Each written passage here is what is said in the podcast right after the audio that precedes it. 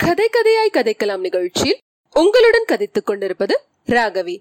பொன்னியின் செல்வன் பாகம் ஒன்று புது வெள்ளம் அதிகாரம் ஐம்பத்தி இரண்டு கிழவன் கல்யாணம்.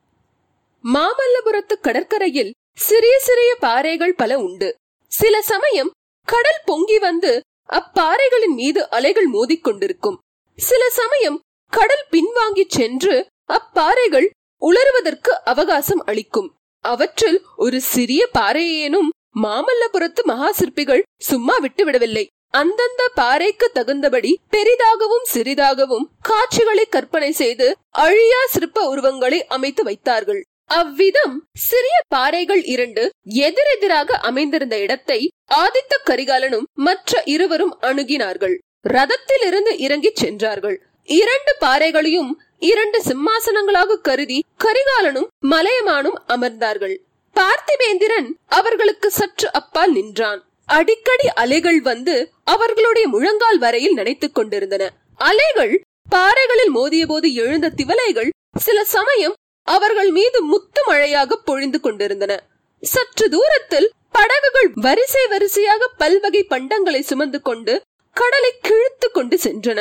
அப்பண்டங்களை படகிலிருந்து இறக்கி பாய்மரம் விரித்து நின்ற பெரிய மரக்கலங்களில் ஏற்றிக் கொண்டிருந்தார்கள். இரட்டை மண்டல படையெடுப்புக்காக சேகரித்து வைத்த பண்டங்கள் எல்லாம் இலங்கைக்கு போக வேண்டியிருப்பதை நினைத்தால் என் நெஞ்சம் கொதிக்கிறது. என்றான் பார்த்திபேந்திரன். பின்னே என்ன செய்கிறது? சோழ நாட்டில் பொறுக்கி எடுத்த வீரர் படைகள் இலங்கையில் இருக்கின்றன. அவர்கள் போர்க்களங்களில் வெற்றி மேல் வெற்றி அடைந்து வருகிறார்கள். ஆயிரம் வருஷமாக இலங்கை அரசர்கள் வீற்றிருந்து அரசு புரிந்த அனுராதபுரத்தை கைப்பற்றி ஜெயக்கொடி நாட்டியிருக்கிறார்கள். அப்படிப்பட்ட வீரர்கள் பட்டினி கிடந்து சாகும்படி விட்டுவிடுவதா? என்றார் ஆதித்த கரிகாலன். அப்படி விட வேண்டும் என்று யார் சொன்னார்கள்? உணவு பண்டங்கள் அனுப்ப வேண்டியதுதான். ஆனால் சோழ நாட்டிலிருந்து நாகைப்பட்டின துறைமுகத்தில் ஏறி போக வேண்டும். அல்லது பாண்டிய நாட்டிலிருந்து சேதுக்கரையில் ஏற்றி அனுப்ப வேண்டும். இந்த வறண்ட தொண்டை மண்டலத்திலிருந்து போக வேண்டிய அவசியம் என்ன? அதிலும் நாம் வடக்கே படையெடுத்து செல்வதற்கு இதனால் தடை ஏற்படுமே என்பதை எண்ணி சொன்னேன். என்றான் பார்த்திபேந்திரன். அதை நினைத்தால் எனக்கும் உள்ளம் கொதிக்கத்தான் கொதிக்கிறது. அந்த பாவி பழுவேட்டரையர்கள் நோக்கம் என்னதான் என்று தெரியவில்லை. எத்தனை நாள் இதையெல்லாம் சகித்துக் கொண்டிருப்பது? தாத்தா ஏன் இன்னும் பேசாமல் வாயை மூடிக்கொண்டிருக்கிறீர்கள்? ஏதாவது வாயை திறந்து சொல்லுங்கள். என்றான் கரிகாலன். குழந்தாய். இந்த கடல் அலைகள் ஓயாமல் ஓ என்று சத்தமிடுகின்றன. கடல் அலைகளோடு போட்டி போட்டுக் கொண்டு உன் தோழன் பார்த்திபேந்திரனும் கூச்சலிடுகிறான் இதற்கு நடுவில் நான் என்னமாய் பேசுவது? எனக்கோ வயதாகி தள்ளாமை வந்து விட்டது என்றார் மலையமான் மிலாடுடையார். பார்த்திபேந்திரா சற்று நேரம் சும்மா இரு தாத்தா அவருடைய கருத்தை சொல்லட்டும். என்றான் ஆதித்த கரிகாலன். இதோ வாயை மூடிக்கொண்டு விட்டேன். பாவம். தாத்தா தள்ளாத வயதில் மலைக்கோட்டையிலிருந்து கீழே இறங்கி இவ்வளவு தூரம் சிரமப்பட்டு வந்திருக்கிறார். அவர் முன்னால் நான் வாயை திறக்கலாமா? இந்த கடலுக்குத்தான் கொஞ்சமும் புத்தி இல்லை. ஓயாமல் இறைத்துக் கொண்டிருக்கிறது. இதை அடக்குவார் ஒருவரும் இல்லை. நம் மலை அரசரிடம் சமுத்திரராஜனுக்கு கொஞ்சமும் பயமில்லை போலிருக்கிறது. என்றான் பார்த்திபேந்திரன்.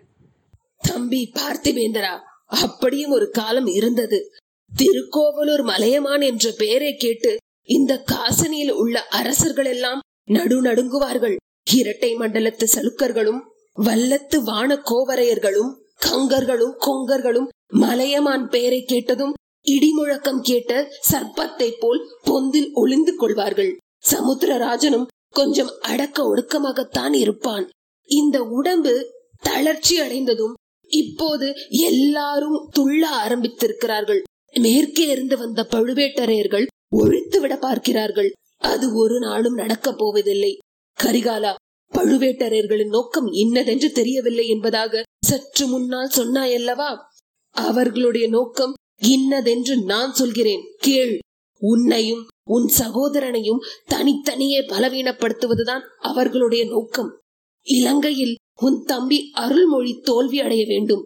அதனால் அவனுக்கு அவமானம் நேர வேண்டும். இங்கே உனக்கு உன் தம்பியின் பேரில் கோபம் ஏற்பட வேண்டும். நீங்கள் இரண்டு பேரும் சண்டை போட்டுக் கொள்ள வேண்டும். அதை பார்த்து இந்த கிழவன் வேதனைப்பட வேண்டும். இதுதான் அவர்களுடைய அந்தரங்க நோக்கம். என்று மிலாடுடையார் ஆத்திரத்துடன் சொல்லி வருகையில் கரிகாலன் குறுக்கிட்டான். அந்த நோக்கத்தில் அவர்கள் ஒரு நாளும் வெற்றியடையப் போவதில்லை. தாத்தா என் தம்பியையும் என்னையும் யாராலும் பிரிக்க முடியாது.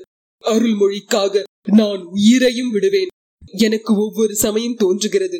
கப்பல் ஏறி நானும் இலங்கைக்கு போகலாமா என்று. அவன் அங்கே என்ன கஷ்டப்பட்டு கொண்டிருக்கிறானோ என்னமோ. நான் இங்கே சுகமாக உண்டு உடுத்து அரண்மனையில் தூங்கிக் கொண்டு காலங்கழிக்கிறேன் என் வாளும் வேலும் துருப்பிடித்து போகின்றன. ஒவ்வொரு கணமும் எனக்கு ஒரு யுகமாக போய்க் கொண்டிருக்கிறது. இங்கு இருக்கவே பிடிக்கவில்லை. தாத்தா சொல்லுங்கள்.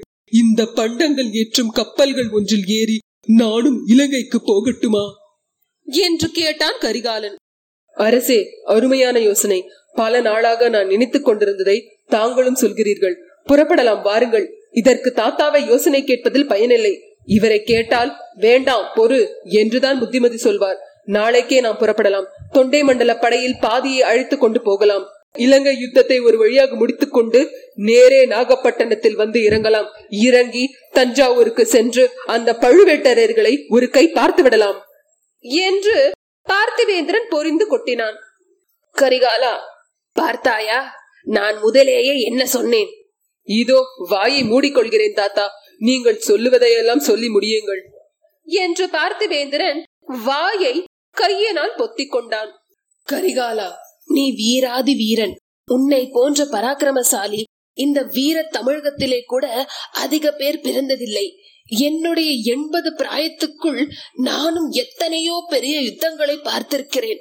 ஆனால் எதிரிகளின் கூட்டத்தில் தன்னந்தனியே புகுந்து சென்று உன்னை போல் சண்டையிட்ட இன்னொரு வீரனை பார்த்ததில்லை. சேவூர் பெரும் போர் நடந்தபோது உனக்கு பிராயம் பதினாறு கூட ஆகவில்லை.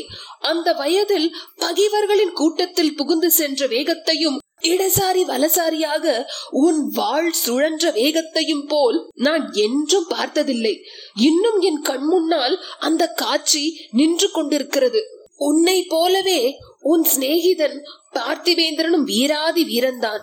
ஆனால் நீங்கள் இரண்டு பேரும் பதற்றக்காரர்கள் முன்கோபம் உள்ளவர்கள். அதனால் உங்களுக்கு யோசிக்கும் சக்தி குறைந்து விடுகிறது. எது செய்ய வேண்டுமோ அதற்கு நேர்மாறான காரியத்தை செய்ய தோன்றிவிடுகிறது. தாத்தா இம்மாதிரி உபதேசம் தாங்கள் இதற்கு முன் எத்தனையோ தடவை செய்திருக்கிறீர்கள். செய்திருக்கிறேன். ஆனால் ஒன்றும் பயன்படவில்லை என்கிறாயா? பேசாமல் என்னை ஊருக்கு திரும்பி போகச் சொல்கிறாயா? இல்லை இல்லை. இப்போது நடக்க வேண்டிய காரியம் என்னவென்று சொல்லுங்கள். உன் சகோதரன் அருள்மொழியை உடனே இவ்விடத்துக்கு அழைத்துக் கொள்ள வேண்டும். நீயும் உன் சகோதரனும் பிரிந்திருக்கவே கூடாது. தாத்தா இது என்ன யோசனை? அருள்மொழி இங்கு வந்துவிட்டால் இலங்கை யுத்தம் என்ன ஆகிறது? இலங்கை யுத்தம் இப்போது ஒரு கட்டத்திற்கு வந்திருக்கிறது. அனுராதபுரத்தை பிடித்து விட்டாகிவிட்டது. இனி அங்கே மழைக்காலம். இனி நாலு மாதத்திற்கு ஒன்றும் செய்ய முடியாது. பிடித்த இடத்தை விட்டுக் கொடாமல் பாதுகாத்து வர வேண்டியதுதான் இதை மற்ற தளபதிகள் செய்வார்கள். அருள்மொழி இச்சமயம் இங்கே இருக்க வேண்டியது மிகவும் அவசியம். கரிகாலா உண்மையை மூடி மூடி வைப்பதில் என்ன பயன்? விஜயாலய சோழரின் குலத்துக்கும் அவர் அடிக்கோலிய சோழ சாம்ராஜ்யத்துக்கும் பேராபத்து வந்திருக்கிறது. நீயும் உன்னை சேர்ந்தவர்கள் எல்லோரும் இப்போது ஒரே இடத்தில் தங்கி சர்வ ஜாக்கிரதையாக இருக்க வேண்டும். நம்முடைய பலத்தை எல்லாம் திரட்டி வைத்துக் கொள்ள வேண்டும். எப்போது என்ன விதமான அபாயம் வரும் என்று சொல்ல முடியாது. தாத்தா இது என்ன இப்படி என்னை பயமுறுத்துகிறீர்கள்? என் கையில் வாள் இருக்கும் வரையில் எனக்கு என்ன பயம்? எப்படிப்பட்ட அபாயம் வந்தால்தான் என்ன? தன்னந்தனியாக நின்று சமாளிப்பேன். எத்தகைய அபாயத்துக்கும் நான் பயப்படுகிறவன் அல்ல. பிள்ளாய் நீ எப்படிப்பட்ட தைரியசாலி என்று எனக்கு சொல்ல வேண்டுமா? ஆயினும் திருவள்ளுவர் பெருமான் சொல்லியிருப்பதையும் சில சமயம் எண்ணி பார்க்க வேண்டும். அஞ்சுவது அஞ்சாமை பேதாமை அஞ்சுவது அஞ்சல் அறிவார் தொழில் என்று அந்த மகான் சொல்லியிருக்கிறார். போர்க்களத்தில் பகைவர்களுக்கு எதிரெதிரே நின்று போரிடும் போது அச்சம் கூடாது. அப்படி பயப்படுகிறவன் கோழை. அவ்விதம் பயப்படுகிற பிள்ளை என் வம்சத்தில் பிறந்தால் அவனை நானே இந்த கிழடாய் போன வலுவிழந்த கையினால் வெட்டி போட்டு விடுவேன். ஆனால் மறைவில் நடக்கிற சதிகளுக்கும் சூழ்ச்சிகளுக்கும் கண்ணுக்கு தெரியாத அபாயங்களுக்கும் பயப்பட்டே ஆக வேண்டும். பயப்பட்டு அந்தந்த நிலைமைக்கு தகுந்த முன்ஜாக்கிரதையும் செய்து கொள்ள வேண்டும். அரச குலத்தில் பிறந்து சிம்மாசனத்துக்கு உரியவர்கள் இது விஷயத்தில் அஜாக்கிரதையாக இருக்கக்கூடாது. இருந்தால் நாட்டுக்கே நாசம் விளையும். தாத்தா அப்படி என்ன ரகசிய அபாயங்களை தாங்கள் எதிர்பார்க்கிறீர்கள்? சற்று விளக்கமாக சொன்னால் தானே நாங்கள் ஜாக்கிரதையாக இருக்க முடியும். சொல்லத்தான் வருகிறேன். சில நாளைக்கு முன்னால் கடம்பூர் சம்புவரையர் மாளிகையில் அர்த்தராத்திரி வேளையில் ஒரு கூட்டம் நடந்தது. அதற்கு பெரிய பழுவேட்டரையர் வந்திருந்தார். இன்னும் தென்னவன் மழவரையன் குன்றத்தூர் கிழார் வணங்காமுடி முனையரையர் அஞ்சாத சிங்க முத்தரையர் இரட்டைக்குடை ராஜாளியார் இவர்கள் எல்லாரும் வந்திருந்தார்களாம். என் காதுக்கு வந்தது இந்த பெயர்கள் தான் வேறு பலரும் வந்திருக்கலாம். வந்திருக்கட்டும். அதனால் என்ன? எல்லாரும் நடுநிசி வரையில் கூத்தும் கேளிக்கையும் பார்த்துவிட்டு வயிறு புடைக்க சாப்பிட்டு அதற்கு மேல் மிடாமிடாவாய் கல்லை குடித்துவிட்டு தூங்கி போயிருப்பார்கள். அதை பற்றி நமக்கு என்ன? நீங்கள் சொன்ன தாடி மீசை நரைத்த கிழடுகள் எல்லாம் கூடி பேசி என்ன புரட்டி விடுவார்கள்? கிழடுகளை பற்றி உனக்கு இவ்வளவு நல்ல அபிப்பிராயம் இருக்கும் பட்சத்தில் நான் எதை சொல்லி என்ன பயன்? நானும் ஒரு கிழவன் தானே. அவர்கள் எல்லாரையும் விட தொண்டு கிழவன் நான். தாத்தா கோபம் வேண்டாம். அந்த கையினால் ஆகாத கிழங்களோடு தங்களை நான் சேர்த்து விடுவேனா? சரி அப்புறம் என்ன நடந்தது சொல்லுங்கள். கையினால் ஆகாத கிழங்கள் என்று மறுபடியும் சொல்லுகிறாய். அவர்களின் தலைவனான பெரிய கிழவன் கொஞ்ச நாளைக்கு முன்புதான் கல்யாணம் செய்து கொண்டான் என்பதை மறந்து விடாதே இளம் பெண்ணை மணந்த கிழவனைப் போல் உலகில் அபாயகரமான இளங்கென் யாரும் இல்லை என்பதையும் தெரிந்து கொள் கிழவனின் கல்யாணத்தை பற்றி பேச்சு தொடங்கியதும் ஆதித்த கரிகாலனுடைய முகத்தில் ஒரு விசித்திர மாறுதல் உண்டாகியது. அவனுடைய கண்கள் திடீரென்று சிவந்து ரத்த பலி கேட்கும் சூத்திர தேவதையைப் போல் விழித்தன. உதடுகள் துடி துடித்தன. பற்கள் நரநரவென்று கடித்துக் கொண்டன. இவைகளையெல்லாம் மலையமான் கவனிக்கவில்லை. ஆனால் பார்த்திவேந்திரன் கவனித்துக் கொண்டான். அந்த கல்யாண பேச்சு இப்போது என்னத்துக்கு ஐயா? சம்புவரையர் அரண்மனையில் அப்புறம் என்ன நடந்தது என்பதை சொல்லுங்கள். என்றான் பல்லவ வீரன். அதைத்தான் சொல்ல வந்தேன். ஆனால் வயதாகி விட்டதல்லவா? புத்தி தடுமாறி வேற எங்கேயோ போய்விடுகிறேன். கேள் கரிகாலா பார்த்திபேந்திரா நீயும் கேட்டுக்கொள். அந்த நள்ளிரவு கூட்டம் கிழவர்களின் கூட்டம் மட்டுமல்ல சில வாலிபர்களும் அதில் இருந்தார்கள். அவர்களில் ஒருவன் சம்புவரையன் மகன் கந்தன்மாறன். இன்னொருவன். என்று தயங்கினதை பார்த்து யார் தாத்தா? இன்னொருவன் யார்? என்று கரிகாலன் தூண்டி கேட்டான். உன்னுடைய பெரிய பாட்டனார் கண்டராதித்தருடைய திருக்குமாரன் உன்னுடைய சித்தப்பன் மதுராந்தக தேவன்தான். இதை கேட்டதும் ஆதித்த கரிகாலனும் பார்த்திவேந்திரனும் கலகலவென்று சிரித்தார்கள். இது என்ன சிரிப்பு? இந்த சிரிப்புக்கு என்ன பொருள்? மறுபடியும் என்னை பரிகசிக்கிறீர்களா? என்று மிலாடுடையார் கேட்டார். இல்லை தாத்தா இல்லை. மதுராந்தகனை தாங்கள் வாலிபன் என்கிறீர்களே அதற்குத்தான் சிரிக்கிறோம். அவன் கிழங்களிலே எல்லாம் தொண்டு கிழடல்லவா? பழுத்த சிவஞான கிழடல்லவா? என்றார் ஆதித்த கரிகாலன். கிழவனுக்கு சில சமயம் யௌவனம் திரும்பும் என்றும் நீ கேள்விப்பட்டதில்லையா? அதுபோல் மதுராந்தகனுக்கும் இளமை திரும்பி இருக்கிறது சில நாள் முன்பு வரையில் துறவியாக போகிறேன் சிவகைங்கிரம் செய்ய போகிறேன் என்று சொல்லிக் கொண்டிருந்தவன் ஒன்று இரண்டு மூன்று என்று கல்யாணம் செய்து கொண்டு போகிறான் அல்லவா? செய்து கொள்ளட்டும். இன்னும் பல கல்யாணங்கள் செய்து கொள்ளட்டும். அதனால் என்ன? தம்பி மதுராந்தகனின் கல்யாணங்கள் சாதாரண கல்யாணங்கள் அல்ல.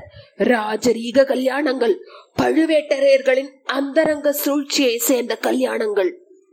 தாத்தா இன்னும் எதற்காக மர்மமாகவே பேசிக் கொண்டிருக்கிறீர்கள்? விட்டு சொல்லுங்கள். பழுவேட்டரையர்கள் என்னதான் விரும்புகிறார்கள்? ஊரூராய் சென்று அவர்கள் கூட்டம் போடுவதன் நோக்கம் என்ன? மதுராந்தக தேவனை வைத்துக்கொண்டு என்ன செய்ய பார்க்கிறார்கள்? என்று ஆதித்த கரிகாலன் கேட்டான். வேறொன்றும் இல்லை உனக்கும் உன் தம்பிக்கும் ராஜ்ய உரிமை இல்லை என்று செய்துவிட்டு மதுராந்தகனை சோழ நாட்டின் சிம்மாசனத்தில் ஏற்ற எண்ணி இருக்கிறார்கள் அதற்கு உன் தந்தையின் சம்மதத்தை பெறுவதற்காகவே அவரை தஞ்சை கோட்டையில் சிறையில் வைத்திருப்பது போல் வைத்திருக்கிறார்கள். என்றார் மிலாடுடையார். இத்துடன் அத்தியாயம் ஐம்பத்தி இரண்டு முற்றிற்று. W W W dot K two கதைக்கலாம் டாட் காம் என்ற இணையதளத்தின் முகவரியை இந்த பாட்காஸ்ட் டிஸ்கிரிப்ஷன் பாக்ஸ்ல நாங்க போட்டிருக்கோம். உங்களுடைய மேலான கருத்துக்களை இணையதளத்தின் ஃபீட்பேக் செக்ஷனில் பதிவிடும்படி கேட்டுக்கொள்கிறோம்.